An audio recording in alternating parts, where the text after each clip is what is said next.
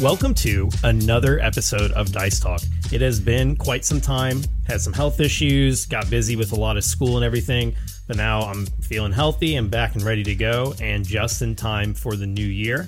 Of course, I am Jeremy.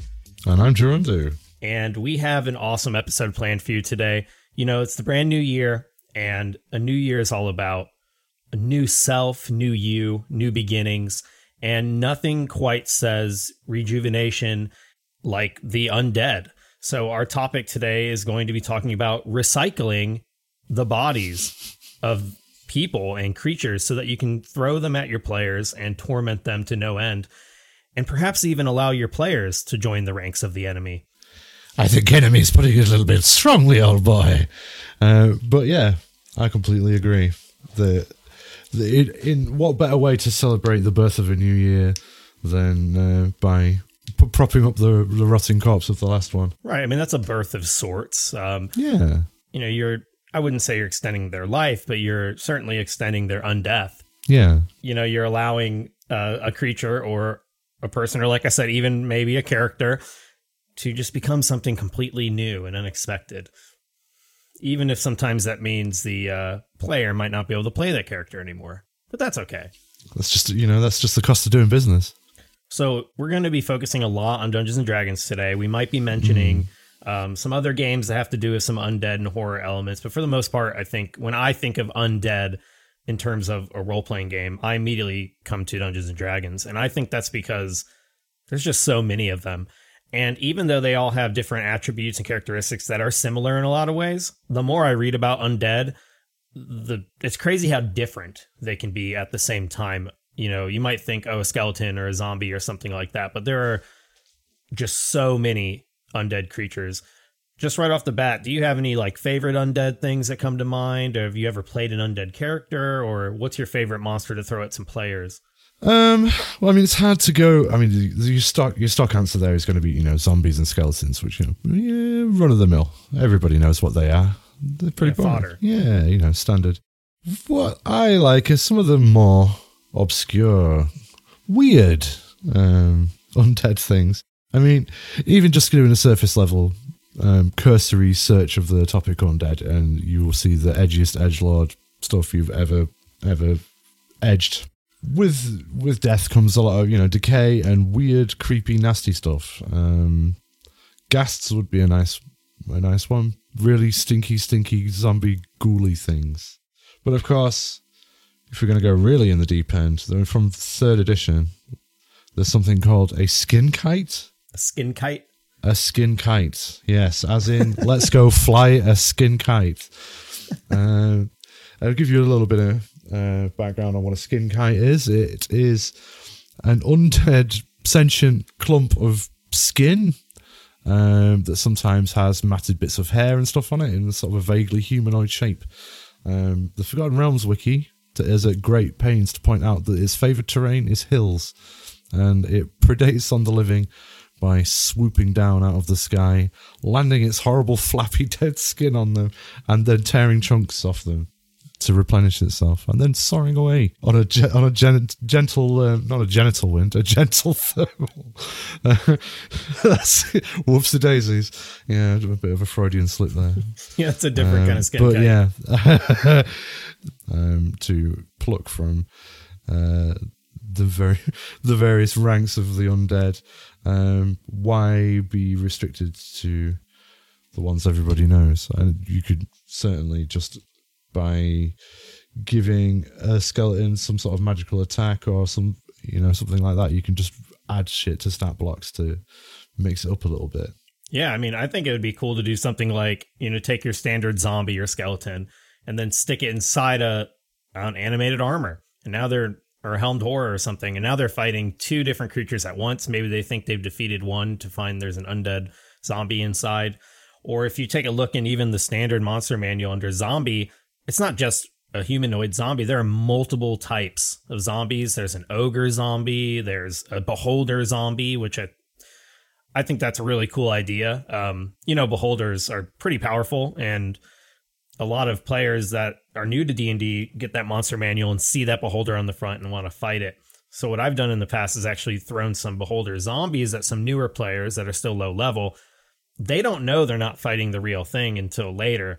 So they get that excitement and they get that kind of feeling of like, oh shit, this is the thing from the cover of the book. Yeah. And then uh, you know, it's not quite as bad, but at the same time, it's a lot more to handle than a regular zombie. Hell yeah. I mean, the thing is, with like things like zombie and skeletons, they're templates more than anything else. I feel like you can look at that for a lot of these. Yeah, it's just you know, it's a series of additional additional rules that you might you know sort of apply to an existing creature. So immunity to various things, and then a susceptibility to either light or you know radiant damage or etc. etc. I like a lot of the lore that's connected to a lot of these undead creatures. Um, you know, a lot of people know how zombies and skeletons and things like that work. Sure. But you made mention of a ghoul earlier. Um, and some people that you might have read on like a Neil Gaiman book or something might know of ghouls. They just hang around graveyards, eat the undead, or not eat the undead, but eat dead bodies and corpses. They're not really much of a threat to the living. Eat dead bodies, yeah. But the monster manual describes a ghoul as not just a creature that eats dead bodies, but it actually worships Orcus, a giant undead god. And in the lore of D&D, Yeenoghu, who is the Gnoll god, actually went into hell, overthrew this like lord of ghouls, and now they serve Yeenoghu, the Gnoll god or the Gnoll demon. So it kind of just like you could really put these into any sort of campaign you want. It doesn't have to be around a graveyard. You can have undead creatures that are more than just zombies, more than just skeletons, and they kind of flip the classic lore of ghouls on their head. Given that gnolls have like hyena heads, kind of puts me in mind of like Lovecraftian ghouls because they're described as having sort of like vulpine, hyena kind of like gangrel, feral faces, and they also have a have a society of their own. And I know gnolls aren't undead, but like they could be. Uh, uh, when I was researching them for an upcoming adventure I'm writing for DM's Guild, it actually said hyenas will follow the gnolls around, and when a gnoll dies in battle, they just leave its body there, and the hyenas will eat it. Yeah, and then out of the hyena's body will burst a new gnoll, mm-hmm. uh, which I thought was pretty cool. And like you could so easily homebrew your own creature and kind of turn that into uh, like a sort of undead version of a gnoll. And and actually they do have an undead version of a gnoll. It's like a big skeletal gnoll with bits of flesh hanging off of its bones. And that's um, for gnolls that basically didn't die in battle but sacrificed themselves in a in a dark ritual towards their god Yeenoghu. So even though they're fiends and they're they're not undead, uh, they still can become undead. Mm.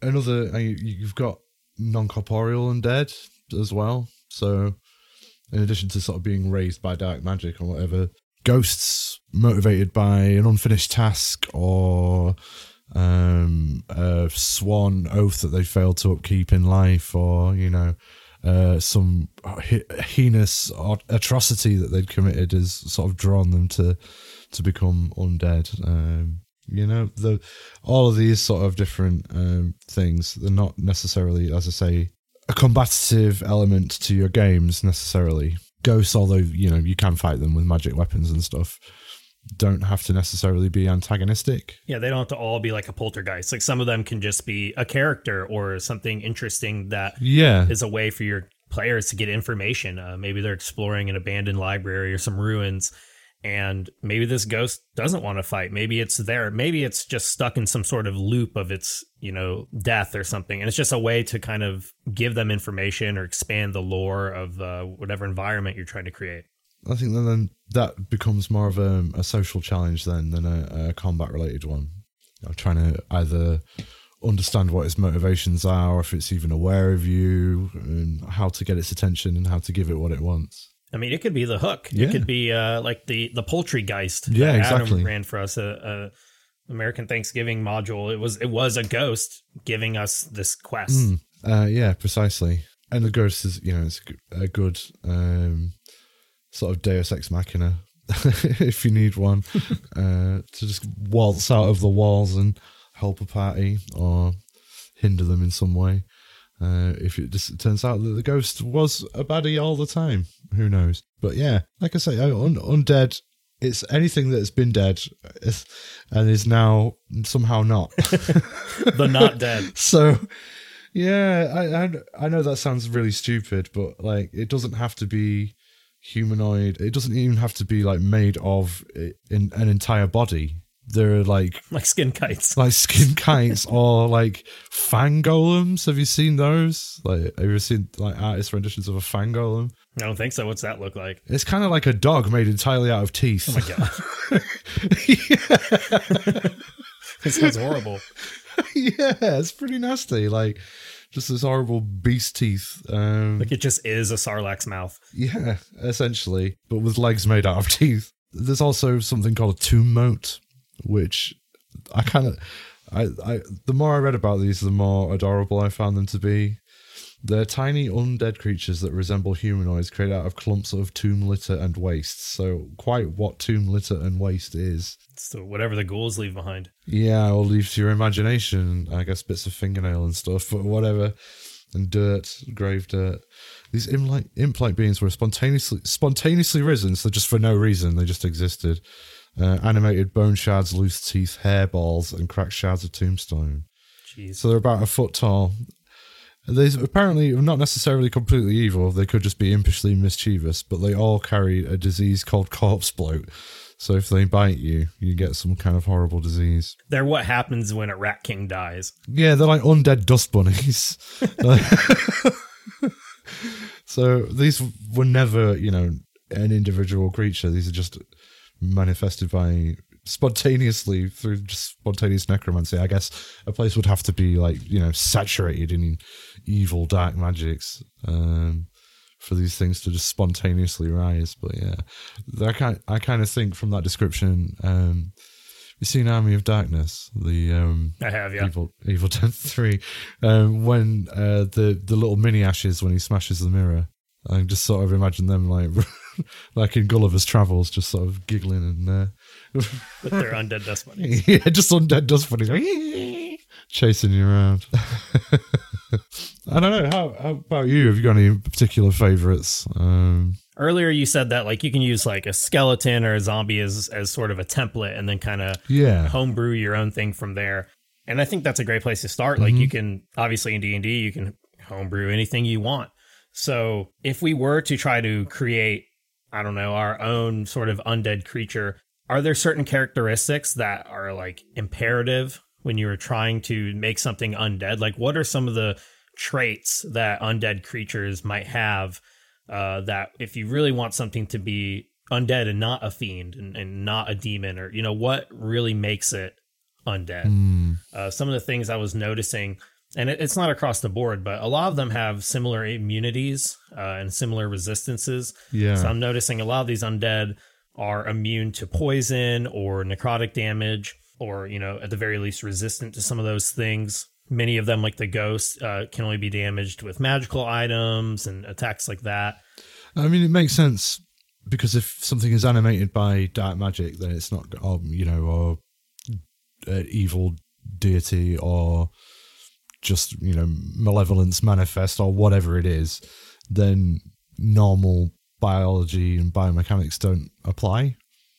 I mean, like a skeleton doesn't have musculature or nerve, you know, nerve systems or anything. Right. So why would paralysis? Why would paralysis affect it? yeah or sl- or sleep or you know that that just or poison again because it you know it doesn't eat or respire or um, have any any biological imperatives for the most part. I mean, certainly you know s- some undead do, um, but for the most part they they don't have conventional biological functions. So why would things that attack conventional biology work on them? So like like you say, sleep, paralysis, poison, disease.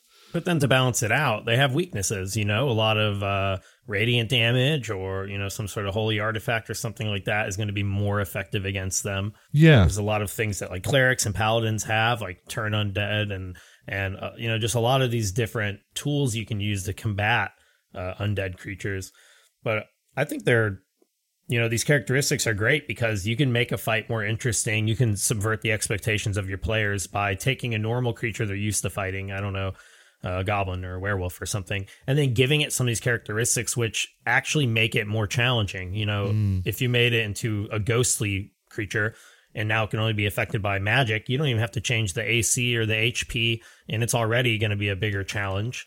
Um, you can add some of these resistances, especially if you have a like a player that uses a lot of attacks that are poison or necrotic. I just feel like that's a really good way to kind of shake things up a little bit. Yeah, definitely force your par- party to um, adapt. Because I mean, sometimes when they've just got their combat routine down pat, it can just be a bit repetitive and boring for everybody concerned. So, uh, going, oh, here's another here's another party of goblins who. Oh, wait a minute, they don't seem to be dying quite so easily. oh, wait, my sword just went straight through that one. Oh crap! what are we gonna do now? Uh, it definitely ramps up the tension. Um, and there's no reason why you, could, you would uh, say a ghost goblin would appear to be anything but a regular goblin until it decides to reveal itself uh, when it's attacked. And it can really help establish the atmosphere. You know, Yeah. you can like if you're fighting these goblins and it's dark in a cave or something, you don't even you don't even have to describe to the players that they're undead until they've given you a reason to say there's enough light for them to tell that these goblins are undead. They just look like goblins until they get close enough. Yeah, exactly. Again, like you say, it's just a case of skillfully building tension really throughout the. Because as you say, there's no reason to reveal that they are in fact undead creatures until a crucial point. I mean, it just this fight just seems to be grinding on for a while, or you let them think they've won, and then as they pass on to the next room, wait a minute, those goblins are back. That that would be a really good way to do it too. Like you let them slay them entirely and then they just happen to stand back up. Ha ha! Gobbos, that was easy. And then as as they're looting the next room, Or they're wandering away, yeah, and then they just hear footsteps behind them and now it's the exact same creatures that are stalking them. Yeah, maybe just have one that is really distinctive or something standing out so they know it's the same group. This one had a red hat or something. This red hat and his eye got gouged out by the paladin. So there he is, once again, waving his little goblin spear. Hey, as long as it's not a red cap, those things are fucking horrifying. No, those, yeah, those are way worse. Well, we have a lot more to say about undead creatures, and we will talk about that right after this short break. Space. The final front. Mayday alert! We are under attack. Oh, blarney. I can't gotta watch the tube for 10 seconds. Rerouting auxiliary power to abjuration shields. Someone get on those cannons. We've got company. Are you looking for a Dungeons and Dragons sci-fi fantasy space adventure? Then what you are looking for is Eclipse. Join our crew every other week as we struggle to keep the galaxy safe. With Dr. Shepard, the Illithid cleric, Space pirates. That was wild. Ava Elkin, the human monk, we play our cards right, we might not be totally screwed. Lita Nove, the ASMR bard, We should be arriving in Amaron in about two hours. Info O. Scott, the Warforged artificer, Alright, I'm just gonna go ahead and fire the sonic cannon here. Kanan Vargas, the tiefling sorcerer, Does anybody else think this is like a super aggressive move? and I'm Jeremy Fair. I will be your dungeon master. Eclipse can be found on Spotify, Apple Music, or anywhere you like to get your podcasts. Do you like Dungeons and Dragons lore? Do you like drunk history? Well, then Lore and Pour is the show for you, where we combine the two. I'm Adam DeWeese, and I'm the host, and I bring on a cast of rotating guests, and we hang out before the show, have a few drinks, and then they are given their topic 30 minutes prior to pressing the record button, where they study up on the topic, and then we hit record, and whatever they say goes. They are treated as if they are the leading experts in the field, and I ask the questions that you never thought you needed to ask, such as how do mind flayers go to the bathroom? Yeah, they just go one one time and it's pee and poop and it's green. What's the most dangerous creature in the astral plane? It just pinch it, you know. Yeah. it Just And that whale's like, you know They what? got pinchers? oh, you don't do even they know have about pinchers? Find the answers to all these questions and much, much more, whether they're accurate or not, on Lore and Pour. You can find Lore and Pour on the Majestic Goose Network and wherever you download your podcast every other Monday right now. All right, and we are back. So, a couple minutes before we went on break, and I, I got a little sidetracked talking about uh, immunities and resistances and characteristics.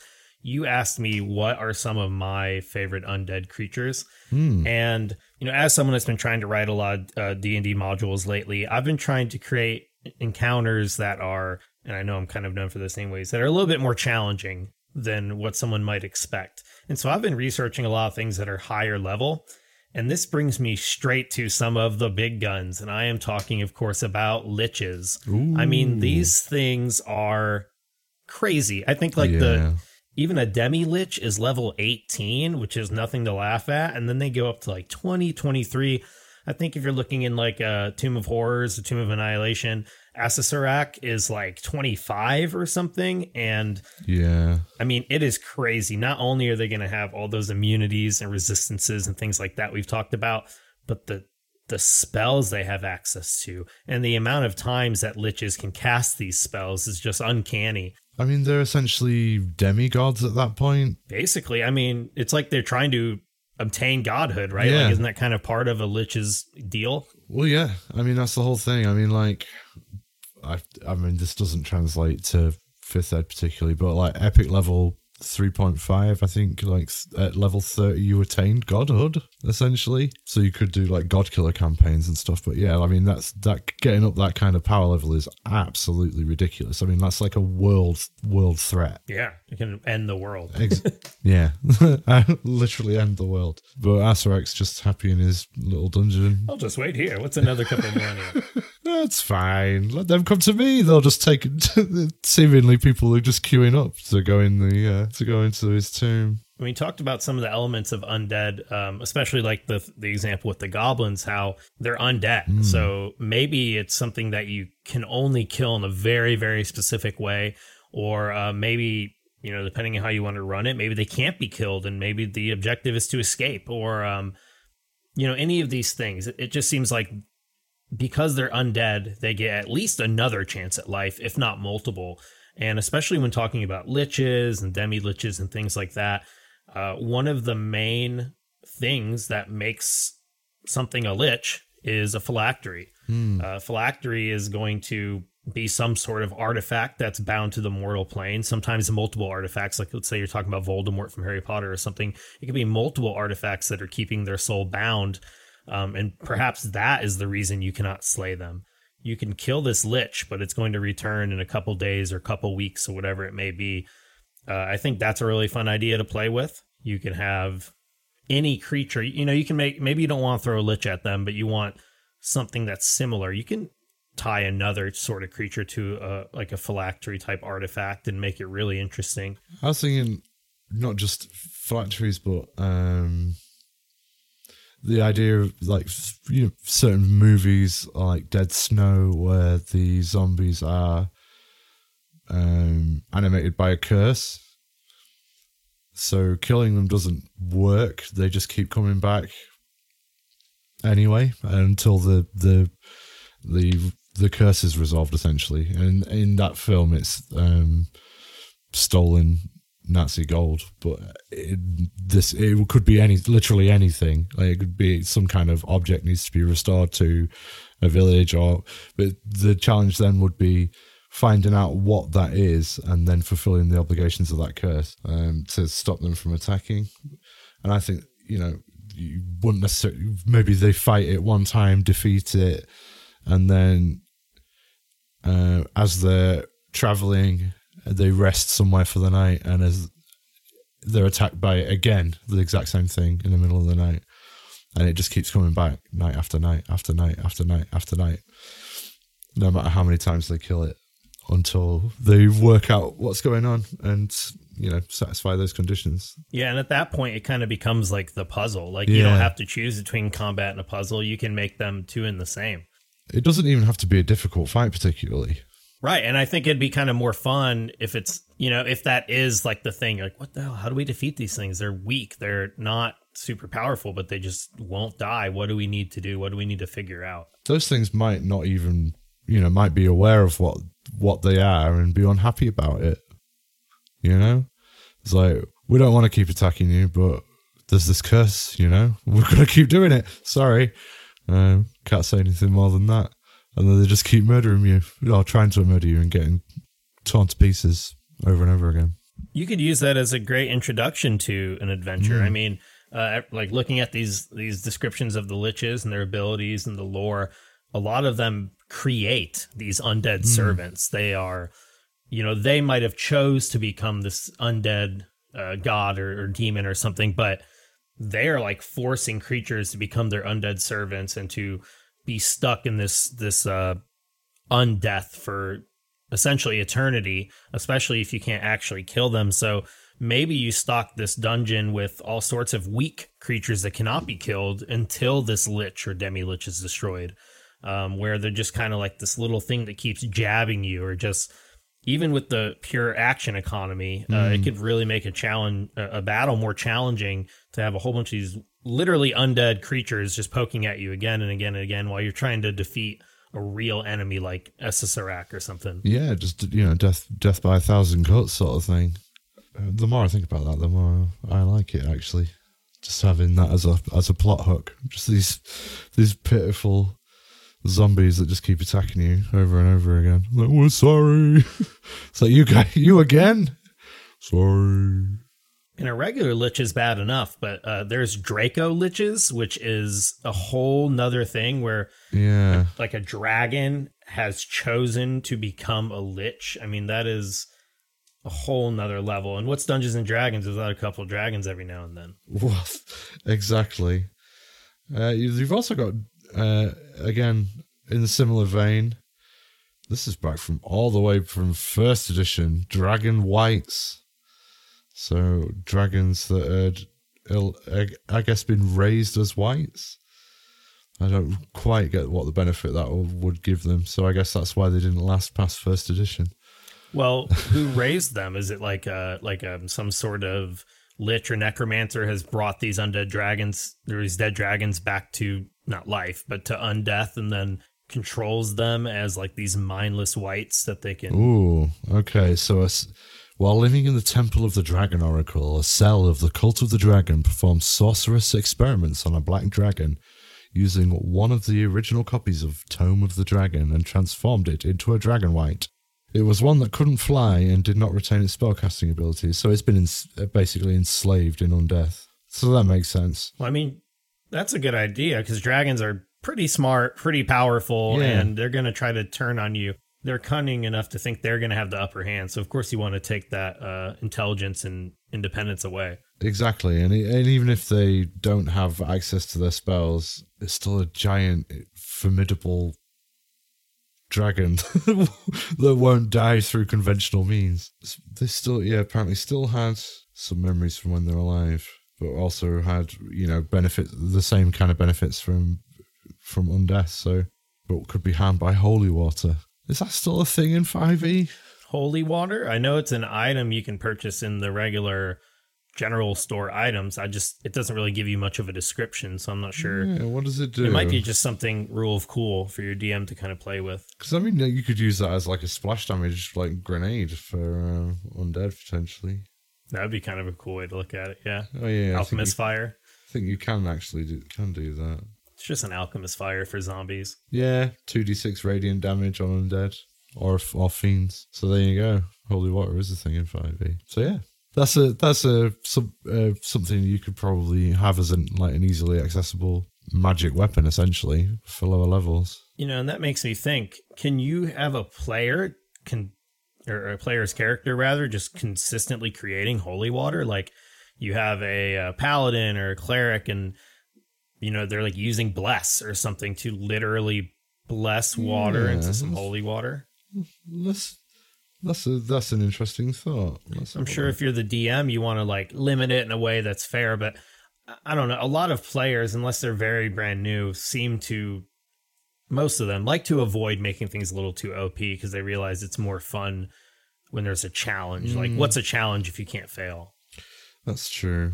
Uh, looking back at the Draco Lich, so a Draco Lich is a dragon who chose, says voluntarily tied its soul to a phylactery to free itself from death.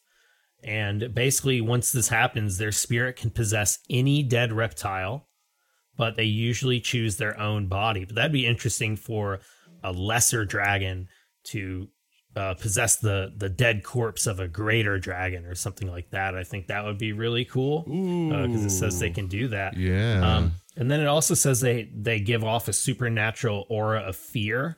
They retain any spells they might have had in life. Well, hell They continue to have their breath weapon, but can uh, choose to change it to necrotic if they wish. I don't know. It's crazy. And then the book mentioned one thing I'd never heard of. It said a hollow dragon cannot become a Draco Lich. And I didn't know what that was. But a brand new book just came out recently called Fizban's Treasury of Dragons. And sure enough, they added a hollow dragon to that book. So this is an undead dragon that is not a Draco Lich, but it's more powerful than a Draco Lich. A hollow dragon is an ancient dragon that temporarily makes itself undead so that it is unfettered by the distractions of life until it can complete a task, at which point it can return back to the world of the living. Um, it's insanely powerful. Well, yeah. If you could just turn its life off and on. it has outrageous legendary actions. It is crazy. And here's the cool part any alignment. It says most hollow dragons are actually good or neutral. So I think that would be a really great way to uh, treat this hollow dragon, which is level 18, as maybe a benefactor, something that helps the party. It could be a quest giver, um, or you could just go the standard route and turn it evil as fuck. I don't have the time to be alive right now. I've got more important things to do. Uh, I got an answer. Um, yes, you can. Uh, clerics and paladins have a first level spell from Xanathar's. Um, they have a first level spell called Ceremony, and one of the options for that is Bless Water. So you touch one vial of water and it and cause it to become holy water. So, but it's a ritual, uh, one hour uh, casting casting time. Okay, so that's a good yeah. way of balancing it a little bit. Yeah, because I mean that's what a two d six holy water grenade, crafted over the course of an hour's worth of really hard praying. Um, makes sense to me. You better pray hard, boy. you want this goddamn vial to blow up? You better pray real hard. And stop chewing that goddamn gum. Checking out this hollow dragon. It has a thing called ghostly binding as a legendary action, and it just puts a ghostly energy and ethereal binding around any creature it can see within 60 feet. and then that creature becomes restrained. And you have to get a DC 19 strength saving throw to escape this binding. And then on top of that, it has all these other normal attacks you might expect from a dragon, plus like multiple breath weapons, a sapping presence. Just being near it, you just start losing health. Holy heck. I mean, this thing is crazy. It cuts your speed in half when you're near it. It I don't know. This hollow dragon looks like it is a monster. All the fucking really edgy shit was in th- third ed, which isn't surprising to be honest. Now that I think about it. So we've talked about a lot of different types of undead creatures, and we've honestly haven't even scratched the surface. Especially no. if you're like looking into Mordenkainen's Tome of Foes. If you're going to like third parties and looking at like the Kobold Press Tome of Beasts and Creature Codex, that's another literally like if you look at all three of them, like another thousand pages of creatures. But you know, there's more to undead than just undead creatures. We've talked about a lich. Well, what about someone aspiring to be a lich? What about a necromancer?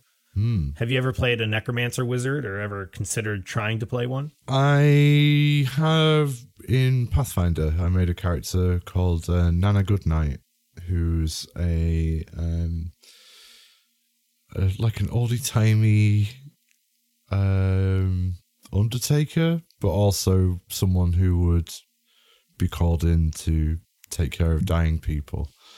Um, and sometimes she carried on taking care of them after they died. Is the uh, necromancer in Pathfinder like more of a necromancer than just the subclass of wizard in D and D?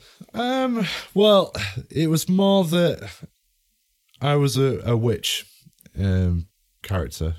Um. So, but I took like raised dead as being my because Pathfinder doesn't work quite in the same way as as D and D. There's a lot more tunability to it within sort of classes. But yeah, my focus was going to be on like necromantic spells essentially and animating things. Uh, so yeah, I only got to play her once so far, but um, it's a really fun character concept that I'd like to go back to because um, she wasn't evil at all.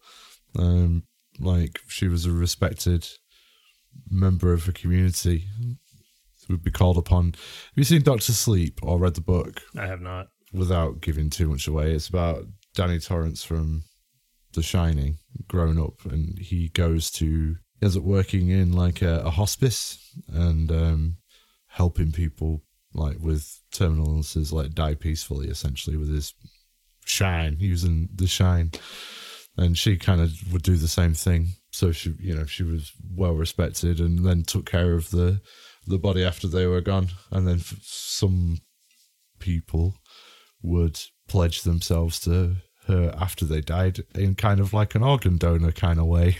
And she needed somebody to be to be raised um, after they were gone. And then that would have been considered like quite an honor for them. Oh wow, I didn't know that. The Shining created such a intense sounding spinoff. well I mean that that the being raised from the dead wasn't in The Shining, but that that was what I did for my character. Danny Torrance just like like I say helps help people to die. But yeah, uh, like I say, I don't think there needs to. There's not necessarily you don't have to be an evil necromancer, although it's certainly I think to not be an evil necromancer, you have to be a little bit more creative with it. Just my feeling, because it's kind of hard to justify in a lot of cultures, like raising dead people. Like, oh yeah, I just brought Granny back because I needed, I needed something to throw at a, a low level encounter. So yeah, that's why your granny's grave's been dug up and she's dead again in the the village square. Sorry about that. Well, it could be a cool character though. I mean, like you're you're you are good. You know, you have a good heart. You're pure. You're just trying to save people. Maybe you're a doctor or a cleric. This is I'm just one. I've just got this one talent. You become obsessed with saving people, and then they like pass, and maybe it's someone you really cared about, and you're just not willing to accept that, and so they take their magic, their healing magic, and turn it into necromancy magic, thinking of a way to bring something back. Like like you might have failed at saving them, but maybe it's not too late. But that would be a really interesting character. I feel like you could kind of play with like the line they're having to walk and uh, as a DM, you could like taunt them like different spirits are trying to offer them more power in exchange for allegiance and and uh you know, it could be a really interesting character. They're they're slowly sliding from good to neutral to evil throughout the course of a campaign. What about a sorcerer? Like maybe a divine soul sorcerer or something? If you take like um, raise dead as a spell, it just sort of say it's like I'm trying to manifest this healing energy. It's just not working right. it just keeps creating these horrible zombies. Why does it always rot their flesh? Yeah, I just guess I'm not I'm not celestial enough. I'm sorry. Looking at the uh, school of necromancy and the, and the necromancy subclass for wizard, uh, at second level you get a thing called Grim Harvest, and once per turn, when you kill one or more creature with a, a, a spell of any kind, level one or higher, you regain HP equal to twice that spell's level, or three times if it's a necromancy spell. Okay. Uh, you do not get this benefit from killing constructs or undead, but you know, going off that story, it'd be like they're trying to save them and they don't understand like that their magic's killing the person and then bringing them back as an undead thrall. God damn it! Another one dead. Why does this keep Everything I happening? touch dies and then stands back up. I'm sorry, Clive. Will you just take a seat over there, please? I'll get to you in a moment. And at level six, you get an undead thrall, so you can take the animate dead spell and put it in your spell book. And then when you cast animate dead, hmm. you get to target an additional corpse or pile of bones to turn it into a zombie or skeleton.